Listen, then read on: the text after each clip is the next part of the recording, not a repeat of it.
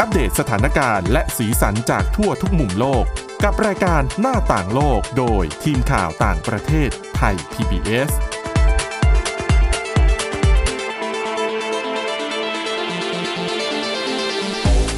สวัสดีค่ะ ต้อนรับคุณผู้ฟังเข้าสู่รายการหน้าต่างโลกค่ะ มาอัปเดตสถานการณ์และสีสันจากทั่วทุกมุมโลกกับทีมข่าวต่างประเทศไทย PBS นะคะ พบกับพวกเราได้ทุกวันจันทร์ถึงวันศุกร์ค่ะ วันนี้อยู่กับคุณอาทิตย์สมนเรืองรัศนทรและดิฉันจารุพรนพรัตน์ค่ะ สวัสดีค่ะ สวัสดีค่ะ วันนี้เรามีเรื่องราวฝากฝั่งของสหรัฐอเมริกากันมาฝาก จริงๆ เป็นปัญหาที่หลายๆ คนบอกต่างประเทศก็มีเหมือนกันเหรอมีเหมือนกันในเรื่องของคุณแม่วัยใส ค่ะ แต่ที่นู่นเขาก็มีการแก้ปัญหาที่ดีเหมือนกันเนาะ อืม ในเรื่องของอย่างบางคนถ้าเกิดว่าเราเคยเห็นก็คือ เด็กวัยรุ่นหญิงสาวคนไหนพอเกิดการตั้งครรภ์แบบไม่พึงประสงค์ขึ้นมาปุ๊บ อาจจะถูกตัดโอกาสในการศึกษาการอยู่ในสังคม แต่ที่นั่นเขาเปิดโอกาสสำหรับเด็กๆ กลุ่มนี้เหมือนกัน อืม แต่ก่อนจะไปถึงเรื่องนั้น มีอีกเรื่องหนึ่งที่สหรัฐเหมือนกันในเรื่องของยาที่ทุกคนต้องใช้บริโภคเนาะ ค่ะ แต่เขาบอกว่าเหมือนกับการทดสอบยาที่นู่นจริงๆอะ่ะ มันเหมือนมันกับตกหล่นคนบางกลุ่มออกไป ใช่ค่ะ ก็คือพูดเลยแล้วกันนะคะ ค่ะ ก็คือคนที่เป็นโรคอ้วน หรือว่าคนที่มีภาวะน้ำหนักเกินนั่นเองนะคะ อืม คือในสหรัฐนะคะ ประชากรเขามากกว่า 40%เนี่ย เป็นคนที่มีภาวะอ้วน อืม ก็คือมีน้ำหนักเกินนะคะ แต่ว่ายาบางตัวก็คือยายารักษาทางการแพทย์นะคะ ค่ะ ยาบางตัวที่เขากินเข้าไปอะค่ะ บางตัวเนี่ยไม่ได้ทดสอบในร่างกายของคนที่มีน้ำหนักเยอะ อ้าว ๆอืม อย่างนี้ประสิทธิภาพมันก็ได้แค่เฉพาะคนบางกลุ่ม ไม่ใช่ มันอาจจะดีแค่เฉพาะคนบางกลุ่มเท่านั้น ก็คือจริงๆ เนี่ยประสิทธิภาพเนี่ยมีแหละแต่ว่าการทำงานของยาในร่างกายอะค่ะ อืม จจะแตกต่างกัน เออ มีนักวิจัยด้านยานะคะ ชื่อคุณคริสติน่าโชเนี่ยออกมาพูดถึงเรื่องนี้นะคะ คือเขาบอกว่าคำแนะนำในการบริโภคยาค่ะว่า กี่เม็ดกินยังไงอะไรเท่าไหร่เงี้ยค่ะ ไม่ได้รับรองว่าจะมีประสิทธิภาพสำหรับคนที่มีน้ำหนักตัวเยอะ อ๋อ ดิฉันค อืม ล้ายๆกับบ้านเรามาเวลาที่จะกินยาแค่ยาพาราเนี่ย มันก็ต้องมีการเทียบแล้วว่าน้ำหนักเราประมาณไหนกินกี่เม็ด ๆแต่บางครั้งเนี่ยก็ยังตกเป็นข้อถกเถียงนะคะ อ่า เพราะว่าบางคนก็บอกอ่ะสองเม็ด อืม บางคนก็เม็ดเดียวก็พอ อืม นะคะแล้ว ค่ะ บางทีหลาย ๆ ท่านก็พูดไม่ตรงกันด้วย ใช่ อย่างเวลาเราไปหาดูอะไรอย่างเงี้ยค่ะ เออ ก็ยังเป็นข้อถกเถียงอยู่นะคะ ค่ะ ซึ่งยาที่บอกในเรื่องนี้เนี่ยก็เป็นยาที่จำหน่ายตามร้านขายยาทั่วไปนะคะ ทั้งที่มีใบสั่งยาแล้วก็ไม่มีใบสั่งยาด้วยนะคะ ยาเนี่ยเขาพบแหละว่าทำงานต่างกันในร่างกายของคนที่มีน้ำหนักเยอะๆนะคะ แต่ว่าทำงานต่างกันอย่างไรหรือว่าปริมาณเท่าไหร่ที่ทำให้ทำงานต่างกันเนี่ยคือยังไม่ทราบ อ๋อ แล้วผลจากการวิจัยเนี่ยก็บอกนะคะ ว่าเรื่องเนี้ยคือรวมถึงยาปฏิชีวนะ อืม ยาฆ่าเชื้อ อืม รวมไปถึงยาฮอร์โมนที่ใช้ในการคุมกำเนิดด้วย โห มันก็หลายด้านเหมือนกันนะเนี่ย ใช่ค่ะ แล้วก็ยังมียาไฮบูโปรเฟนก็คือยาฆ่าปวดด้วย อืม ซึ่งยาแต่ละตัวเนี่ย หลายๆ คนอาจจะคุ้นเคยกันด้วยนะ มันเป็นยาที่เขาเรียกว่าไงว่าช่วยชีวิตเบื้องต้นเนาะ ใช่ค่ะ อืม ซึ่งองค์การอาหารและยาสหรัฐ แล้วก็สถาบันสุขภาพแห่งชาติ ซึ่งเป็นหน่วยงานที่ควบคุมในเรื่องของการทดสอบยาเนี่ย ตอนเนี้ยก็พยายามที่จะลดช่องว่างในการวิจัยตรงนี้อยู่ ค่ะ อย่างปีที่แล้วนะคะ เจ้าหน้าที่ขององค์การอาหารและยาสหรัฐเนี่ยก็ออกมายอมรับนะคะว่า มีการขาดหลักฐานจริง ๆนะคะว่า ยาทำงานยังไงในร่างกายของคนที่มีน้ำหนักเยอะ อืม ๆขณะที่ทางสถาบันสุขภาพแห่งชาติสหรัฐเนี่ยก็พยายามกระตุ้นให้นักวิจัยเนี่ยพิจารณาด้วยว่าผลกระทบที่เกิดจากการบริโภคยาในคนอ้วนเนี่ย อืม มีอะไรบ้าง คุณโชนนะคะ นักวิจัยคนนี้นะคะ เขาก็ไปทบทวนการศึกษายาใหม่ๆในสหรัฐเมื่อปีที่แล้วทั้งหมด 200 ชิ้นนะคะ ค่ะ แล้วก็พบว่าเกือบ 2 ใน 3 เนี่ย ไม่ได้มีการพูดถึงน้ำหนัก หรือว่าดัชนีมวลกายของคนอ้วนเลย อืม ขณะที่การทดสอบบางตัวนะคะ ที่พูดถึงน้ำหนักเนี่ย ก็คือพูดเพื่อกีดกัน ไม่ให้คนที่มีน้ำหนักเกินนะคะ เข้าร่วม โห ใจร้ายจัง ใช่ค่ะ ซึ่งคนที่มีน้ำหนักเกินนะคะ ก็คือคนที่มีค่า BMI 30 หรือว่าสูงกว่านั้นนั่นเอง ค่ะ ในอดีตนะคะ คนบางกลุ่มเนี่ย ก็ถูกละเว้นจากการทดสอบอยู่แล้ว เพราะว่ากลัวอันตรายนะคะ ค่ะ อย่างเช่น คนท้องเด็กผู้หญิง แล้วก็คนที่เป็นกลุ่มชาติพันธุ์ อืม แล้วก็รวมถึงผู้สูงอายุด้วยนะคะ แต่ว่าก็มีการทดสอบให้ครอบคลุมมากขึ้น มาเรื่อยๆนะคะ แต่ว่าคนอ้วนเนี่ยก็ยังถูกกีดกันอยู่ดีนะคะ ส่วนเหตุผลนะคะก็เขาบอกว่ามีหลากหลายมาก อืม ๆ เหตุผลส่วนหนึ่งก็คือเวลามีการทดสอบยาค่ะ ส่วนใหญ่คนที่มาสมัครอ่ะจะเป็นคนที่รูปร่างแบบสมส่วนอยู่แล้วด้วย เพราะมองว่าเขาเรียกว่าไงล่ะเหมือนเวลาเวลามีการทดสอบทางการแพทย์หลายๆ คนก็อยากจะแบบหาคนที่มีความพร้อมไหม อ่ะอันนี้หมายถึงคนที่มาสมัครเองอะค่ะ อืม หรือว่าดิฉันว่าอาจจะเป็นเพราะว่าคนที่มีน้ำหนักเกินอาจจะกังวลหรือเปล่า แล้วก็ เป็นไปได้ เพราะว่า อื ต้องยอมรับว่าพอคนที่มีภาวะน้ำหนักเกินน่ะก็จะตามมาด้วยโรคประจำตัวต่างๆ ค่ะ ก็อาจจะมองว่าอาจจะเสี่ยงเกินไปเนาะเพราะแค่ทานยาที่ตัวเองต้องทานอยู่แล้วก็เหนื่อยมากพอแล้ว อ่าใช่ อืม แล้วบางคนอาจจะมองว่าโอ้ฉันอ้วนอะฉันจะไปเป็นได้หรอ ไปทดสอบ อ่าใช่ ได้หรอ อย่างนี้ อืม ด้วยนะคะ ส่วนอีกอย่างหนึ่งนะคะก็คือเขาบอกว่านักวิจัยหลาย ๆ คนเนี่ยกังวล อย่างที่คุณจารุพรบอกก็คือ เงื่อนไขสุขภาพของคนที่มีน้ำหนักเยอะๆอะค่ะ อืม เขากังวลว่าเงื่อนไขเหล่านี้จะมาส่งผลกระทบต่อผลวิจัยที่เขาทำ รวมไปถึงความสำเร็จด้วยมะบาง ฉัน คนอาจจะมอง ว่าด้วยนะ ว่าพอเป็นกลุ่มคนที่มีเงื่อนไขพิเศษ มันทำให้ความคาดหวังที่จะไหนทดลองสักรอบสองรอบแล้วประสบความสำเร็จออกขายเลยเนี่ยอาจจะทำให้ของเขาช้าออกไปอีก ใช่ ก็เลย ค่ะ มีการแบบจำกัดเนาะ อืม เออ เพราะว่าคนที่เป็นโรคอ้วนมีน้ำหนักเกินเนี่ยค่ะ เขาจะมีโรคร่วมเยอะ ใช่ นะคะบางคนก็เป็นเบาหวาน อืม ความดัน โรคหัวใจ อ่าด้วยนะคะ เป็นเส้นเลือดในสมองด้วยอ ค่ะ ย่างเงี้ยค่ะหลายๆอย่างนะคะเนี่ยก็เป็นเหตุผลที่ทำให้คนที่มีน้ำหนักเกินเนี่ยถูกกีดกันออกไป อืม อย่างที่ดิฉันบอกไปตอนแรกก็คือ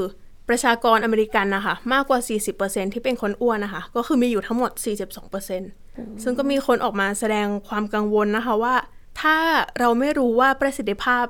ของยาเนี่ยจะทำงานยังไงในคนที่มีน้ำหนักมากๆอะค่ะ อาจจะส่งผลกระทบต่อไปอีก เพราะว่าประชากร 42% คุณเกือบครึ่งแล้วนะ ใช่ เท่ากับว่าสิ่งที่คุณผลิตมาอาจจะไม่ได้ดีแบบอย่างน้อยปกติ ถ้าสมมติแบบสัก 80%ก็น่าจะดี แต่นี่คือคนอีกเกือบเกือบๆครึ่งของประเทศ ไม่ได้อยู่ในเกณฑ์ที่มันจะได้เข้าไปทดสอบ ใช่ สิ่ง ค่ะ สำคัญต่อชีวิตแบบเนี้ย ใช่ เออ แล้วเขาบอกนะคะว่ายาบางตัวค่ะ อาจจะไปติดอยู่ที่ชั้นไขมัน ไม่ได้เข้าไปในเลือด โอ้ใช่ เพราะฉะนั้นเนี่ยยาตัวนั้นเนี่ยก็จะมีประสิทธิภาพน้อยลง คนป่วยผู้ป่วยคนนั้นที่ทานเข้าไปเนี่ยอาจจะไม่ได้รับการรักษาเท่าที่ควร ถูกต้อง นะคะ เพราะว่าเนี่ยไปติดชั้นไขมันเงื่อนไขนู้นเงื่อนไขนี้นะคะ แล้วก็ยาบางตัวค่ะ อาจจะอยู่ในร่างกายของคนที่มีน้ำหนักเกินเนี่ยอยู่นานเป็นพิเศษ ส่งผลต่อตับอีกเนาะ ก็ด้วยนะคะแล้วอีกอย่างหนึ่งก็คือบางคนไม่ได้ทานยาตัวเดียว โอ้ใช่ คุณหมออาจจะบอกว่าคุณทานตัวนี้ไปแล้วก็เว้นไปชั่วโมงหนึ่งแล้วกินยาอีกตัวหนึ่ง อืม แต่ว่ายาค่ะ มันยังอยู่ มันก็ไปบังอันอื่นใช้ แล้ว คำ พ ว่า อ อย่างนี้ได้ไหม พอกินเข้าไปอาจจะไปทำปฏิกิริยากันหรือเปล่า อาจจะกลายเป็นว่าเป็น ใช่ พิษขึ้นมา อืมเป็นสิ่งที่อาจเกิดขึ้นได้นะคะ เขาก็ยกตัวอย่างมาด้วยนะคะ อย่างยารักษาโรคจิตเภทบางตัวค่ะ ค่ะ เขาบอกว่าอ่าในผู้ป่วยที่มีน้ำหนักเกินนะคะ เขาเนี่ยต้องกินยา คือยาเนี่ยจะออกผลเช้ากว่าปกติ ก็คือเขาต้องกินยานานหน่อยถึงจะเห็นประสิทธิภาพ ค่ะ พอคุณหมออาจจะไม่รู้ด้วยนะคะ รวมถึงคนไข้คนนั้นเนี่ยไม่ได้รู้สึกถึงการเปลี่ยนแปลง อืม ก็อาจจะหยุดเปลี่ยนวิธีการรักษา ไม่ให้ ค่ะ กินยาตัวนี้ต่อไป เพราะฉะนั้นเขาก็อาจจะไม่ได้รับการรักษาตรงจุดนะคะ แล้วคนที่เป็นโรคจิตเภทนะคะ รวมถึงอันเนี้ยคือรวมถึงคนที่เป็นโรคซึมเศร้าด้วยเนี่ยเขาอาจจะไปทำอันตรายต่อตัวเอง อืม รวมถึงทำอันตรายต่อคนอื่นด้วย ใช่ เพราะมันก็มีโรคบางโรคที่ยามันอาจจะเป็นการช่วยบรรเทาทางอ้อมอะแต่ถึงเวลาจริงๆเขามีผลกระทบทางด้านจิตใจอะเนาะ ใช่ ถ้ายาเข้าไปช่วยช้าอาจจะทำให้อะไรหลายอย่างมันพลาดพลั้งขึ้นมาได้ อืมส่วนยาอีกตัวหนึ่งนะคะ อันนี้น่ากังวลเหมือนกันนะแล้วผู้หญิงอย่างเราๆด้วยนะคะ ก็คือ ค่ะ ยาคุมฉุกเฉินนะคะ ก็คือเป็นยา Plan B one step นะคะ ตัวนี้เขาบอกว่าคนที่มีน้ำหนักเกินนะคะ จะไม่ได้รับประสิทธิภาพยาเท่าที่ควร อืม แล้วก็อาจจะนำไปสู่การตั้งครรภ์ได้ อ๋อ นะคะ แต่ว่าทางองค์การอาหารและยาสหรัฐนะคะเขาบอกว่าข้อมูลตรงเนี้ยยังถูกจำกัดอยู่อะค่ะ เพราะฉะนั้นเขาไม่สามารถที่จะไปติดป้ายเตือนผลิตภัณฑ์ยาตัวนี้ได้ อืม เพราะฉะนั้นหลาย ๆ คนที่บริโภคเข้าไปก็คนที่มีน้ำหนักเกินนะคะ อืม อาจจะไม่รู้ว่าเออยาตัวเนี้ยไม่ได้มีประสิทธิภาพกับคุณเท่าที่ควรนะ แล้วยาพวกเนี้ยอย่างบางคน ถ้าเกิดมีคนมาเห็นแบบบทความนี้ก็จะวิฉันเป็นคนน้ำหนักเกิน กินหนึ่งเม็ดอาจจะไม่ได้ผลกินสองเม็ดดีไหมสามเม็ดดีไหมแต่ยาพวกเนี้ยบางทีอ่ะ เขาบอกว่ากินเม็ดเดียวก็พออ ม กินสองเม็ดก็ไม่ดีอย่างเงี้ย มันทำให้แต่ละคนเกิดความเขาเรียกว่าไงความไม่แน่นอนในข้อมูล แล้วมันสุดท้ายจะส่งผลเสียขึ้นมาก็ได้นะ ใช่ค่ะ อืม แล้วก็อย่างยาแก้ปวดไอบูโพรเฟนนะคะ อันนี้เขาก็บอกว่าถ้าเป็นคนที่มีน้ำหนักเยอะๆกินเนี่ยก็อาจจะไม่ได้ช่วยลดปวดได้ขนาดนั้น อ่ะใช่ แล้วอีกอย่างหนึ่งก็คือ พอการทดสอบที่ไม่เหมาะสมด้วยคำแนะนำที่ไม่ชัดเจนด้วยอย่างเงี้ยค่ะ แพทย์อะค่ะที่เป็นคนสั่งจ่ายยาเนี่ยเขาก็ไม่สามารถที่จะสั่งเพิ่มได้ เข้าใจไหมคะเพ เพ ราะ ราะ ว่า ว่าต้องสั่งตามเกณฑ์อ่ะเนาะ ใช่ เพราะว่าการที่จะผลิตยาขึ้นมาแต่ละตัวพัฒนามาเนี่ยค่ะ เขาก็จะมาพร้อมคำแนะนำ อืม แต่ว่าอันเนี้ยคือมันต้องแตกขั้นตอนในการทดสอบแล้วอะ อ่าถูกต้องโอ้เห็นภาพ ถ้าเป็นคำนี้เห็นภาพอืม นะคะ เพราะฉะนั้นแพทย์เองก็ไม่สามารถที่จะ เอ้ย คนนี้น้ำหนักเยอะสั่งเพิ่มโดสดีกว่าอะไรเงี้ย อย่างเงี้ยก็ไม่ได้ ใช่ เพราะฉะนั้นแพทย์ในสหรัฐเองเขาก็มีแพทย์คนหนึงนะคะเขาเขาก็บอกว่าเขาก็ทำอย่างนั้นไม่ได้เหมือนกัน อืม อันเนี้ยก็เป็นความกังวลของแพทย์ด้วย ค่ะ อืม แล้วก็ถือว่าเป็นปัญหาที่ค่อนข้างที่จะแอบน่ากังวลนะ ขนาดเราไปอยู่ในมือแพทย์เองบางทีแพทย์ก็ยังแบบลังเล คือแพทย์เขาอยากจะช่วยเราแหละ แต่เขาก็ด้วยความที่เป็นแพทย์อะมันก็ต้องทำตามกฎตามเกณฑ์ที่มันมี ที่มันเป็นข้อมูลที่ดูจะตรงกลางแล้วก็มีประสิทธิภาพมากที่สุด ใช่แล้วยาที่พัฒนามาก็พัฒนามาจากนักวิจัยอะค่ะ อืม เพราะฉะนั้นก็ต้องอยู่ที่ขั้นแรกอะแหละ อืม เราควรที่จะรวมคนทุกกลุ่มเข้าไปด้วย ใช่ โดยเฉพาะ ค่ะ คนที่มีน้ำหนักเกิน เพราะว่า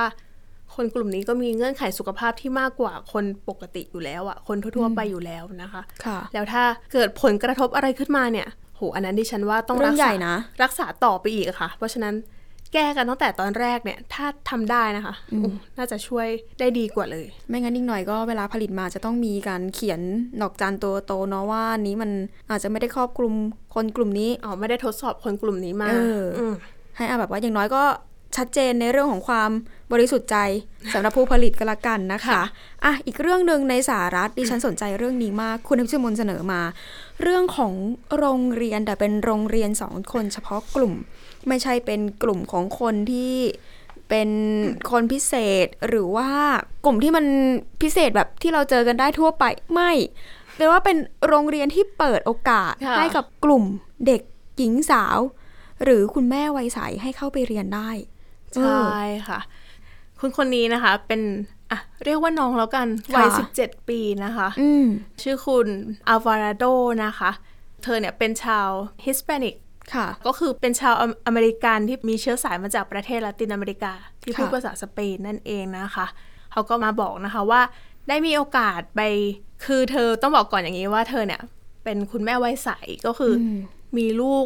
ก็คือ ค่ะ ทุกๆเช้าที่ไปโรงเรียนนะคะ เด็กวัย 17 ปีคนนี้นะคะ ก็จะพาลูกวัยหนึ่งขวบ อืม เป็นลูกสาวนะคะ ค่ะ ชื่อน้องกามิล่าเนี่ยไปด้วยทุก จูง วัน มือกันไปเนาะ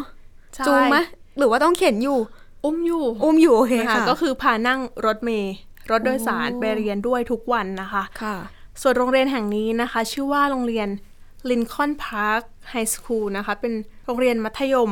ที่อยู่ในสหรัฐนะคะ แต่ว่าอยู่ใกล้พรมแดนเม็กซิโกนะคะ อยู่ห่างไม่กี่กิโลเท่านั้นเองนะคะ ค่ะ ซึ่งโรงเรียนแห่งนี้นะคะ เขาจะเปิดรับเด็กแล้วก็ผู้หญิงนะคะที่อายุระหว่าง 14 ถึง 22 ปี อืม ที่ตั้งครรภ์หรือว่าเพิ่งคลอดลูกมาไม่นาน ก็คือเปิดโอกาสให้มาเรียน อืม นะคะ แล้วในตอนที่คุณแม่ไปเรียนก็ไม่ใช่ว่าอุ้มลูกไปด้วย เรียนไปด้วยหลายๆคนอาจจะคิดว่าโอ้โหบรรยากาศจะ น่าจะเจียวจ้าวเลยเนาะ อ่าจะเป็นยังไง อาจจะกลาย ล่ะ เป็นศูนย์รับเลี้ยงเด็กอ่อนแทนห้องเรียน อืมก็คือที่เนี่ยค่ะ เขาจะมีเป็นห้องรับเลี้ยงเด็กด้วย อ๋อ มีพ nurse ยาบาล เหมือน ประจำการด้วย คล้ายๆ nursery ปะตั้งอยู่ข้างในมีพยาบาลดูแลให้เป็นพิเศษ ใช่ก็ด้วยก็คืออคุณแม่เนี่ยก็ไปเรียน อืม ถ้าเกิดลูกหิวนมขึ้นมาหรือว่าเป็นอะไรขึ้นมาอย่างเงี้ยค่ะ ก็สามารถไปดูได้ตลอดเวลา โอ้ดีจัง ก็คือที่เนี่ยเขาจะเข้าใจ ม เด็กที่ต้องเป็น เป็นแม่ด้วยอะค่ะมาก ๆเลยนะคะ ค่ะ ซึ่งเขาบอกว่าเด็กวัย 17 ปีคนนี้ก็บอกนะคะ การที่ได้เอาลูกไปโรงเรียนด้วย แล้วก็ได้ดูแลเองอะค่ะ อืม ก็คือแตกต่างกว่าการที่ปล่อยไว้อยู่ที่บ้านแล้วก็ให้คนอื่นดูแล อืม ก็คืออันเนี้ยได้เอาไปด้วย ค่ะ โรงเรียนนี้อยู่ในเท็กซัสดิฉันไม่แน่ใจว่าบอกไปหรือยัง นะคะ ดิฉันก็จำไม่ได้ด้วยนะฟังเพลินๆอ่ะอยู่ในเท็กซัส ค่ะ ซึ่งเท็กซัสเนี่ยก็เป็น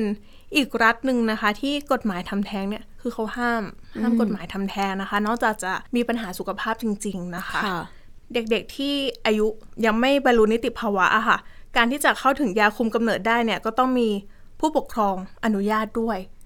นะคะ รวมถึงการให้ความรู้เกี่ยวกับเรื่องเพศสัมพันธ์ในรัฐเนี้ยค่ะ ก็ไม่ได้เป็นข้อบังคับในโรงเรียน อ๋อ ด้วยก็ทำให้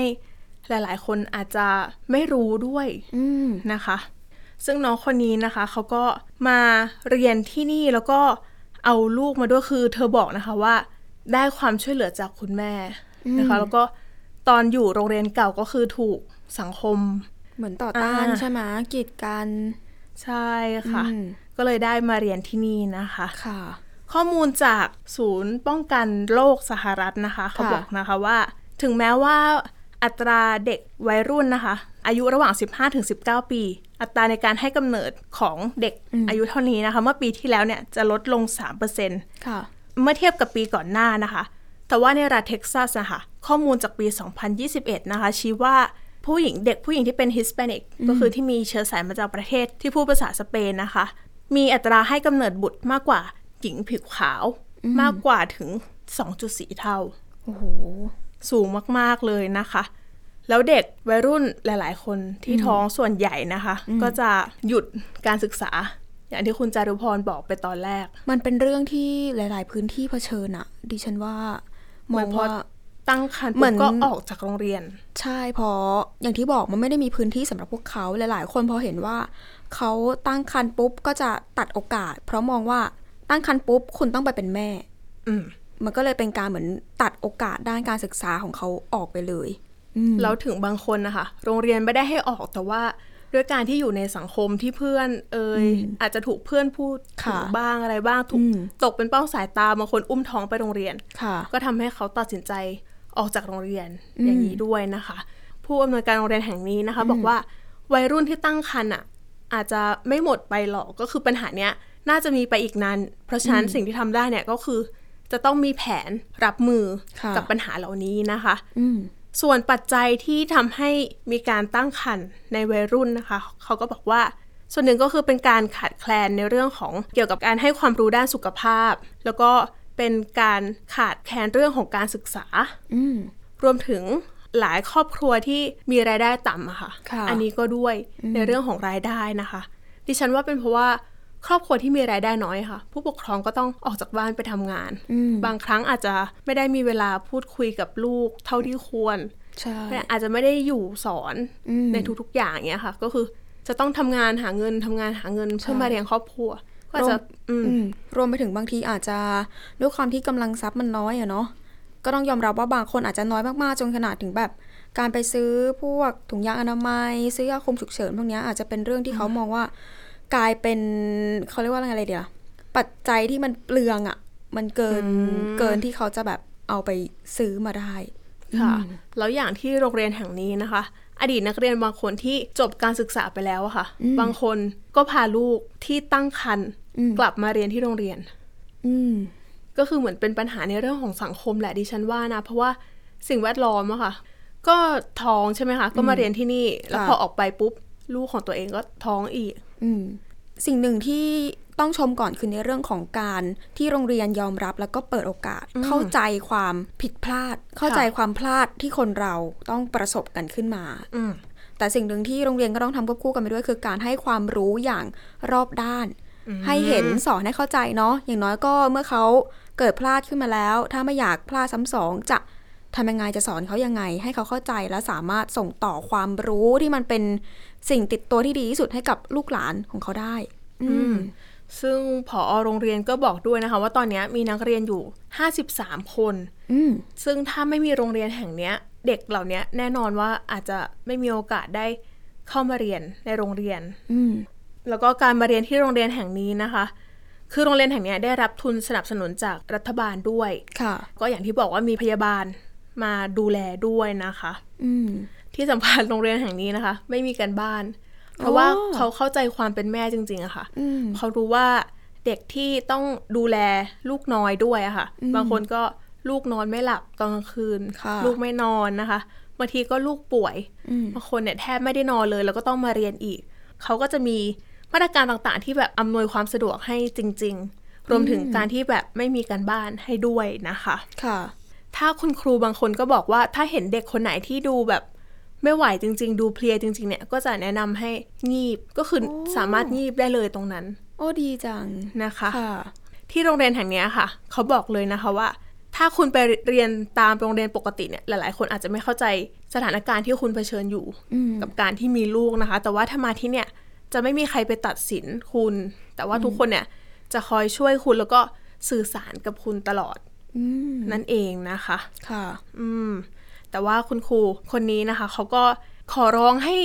วัยรุ่นคนอื่นๆ ที่ท้องในวัยเรียนเนี่ยเขาบอกว่าอย่าหยุดเรียนเลย เพราะว่าการศึกษาค่ะ การมีความรู้เนี่ยเป็นสิ่งเดียวที่เราจะนำไปใช้ในอนาคตได้นะ ถูกต้อง แล้วก็ที่สำคัญเนี่ยอยากให้ทุกคนคนแม่วัยใสเนี่ยหลาย ๆ คนเนี่ยต้องตระหนักไปด้วยว่าเราเนี่ยมีลูกอีกหนึ่งคนที่ต้องดูแล เพราะฉะนั้นอนาคตของเราเนี่ยสำคัญจริง ๆ อนาคตเราก็คืออนาคตลูกอะเนาะ ใช่ ก็นี่แหละ ค่ะ เขาบอกว่าอย่ายอมแพ้นะคะ ถ้าใครที่พลาดไปแล้ว แบบพลาดจริงๆ ไม่ได้ตั้งใจเนี่ยก็ให้เดินหน้าต่อไป แล้วก็อย่าทิ้งการศึกษา เพราะว่าการศึกษาเนี่ยสำคัญที่สุด ถูกต้อง ค่ะ อย่างบางทีสมัยที่ดิฉันยังเรียนอยู่ก็มีเพื่อนรุ่นเดียวกัน ท้องไม่พึงประสงค์เหมือนกัน ก็สุดท้ายแล้วนอกจากถ้าเกิดว่าโรงเรียนไม่เปิดโอกาสให้ก่อนเนี่ย มันก็ยากเหมือนกันที่เขาจะสามารถผ่านเรื่องราวเหล่านี้ไปได้ด้วยตัวเองนะ เพราะว่าอย่างบางทีบางโรงเรียนเนี่ยก็เป็นการเสนอให้เด็กคนนั้นเนี่ยออกเลยก็มี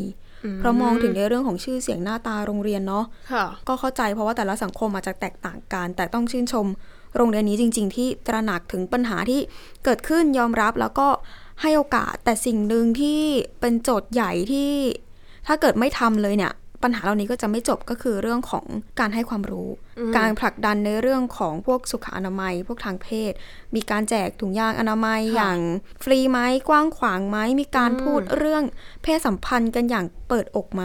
เปิดอกในที่นี้หมายถึงว่าเป็นไปในทิศทางที่ดีนะคะ สอนว่าต้องทำยังไงถึงจะเป็นเพศสัมพันธ์ที่ปลอดภัย รวมไปถึงพยายามต้องไม่กีดกันเพราะว่าสุดท้ายแล้วถ้าเกิดว่าคนหลาย ๆ คนต้องออกมาจากระบบการศึกษา ไม่มีความรู้ ค่ะ หางานที่มัน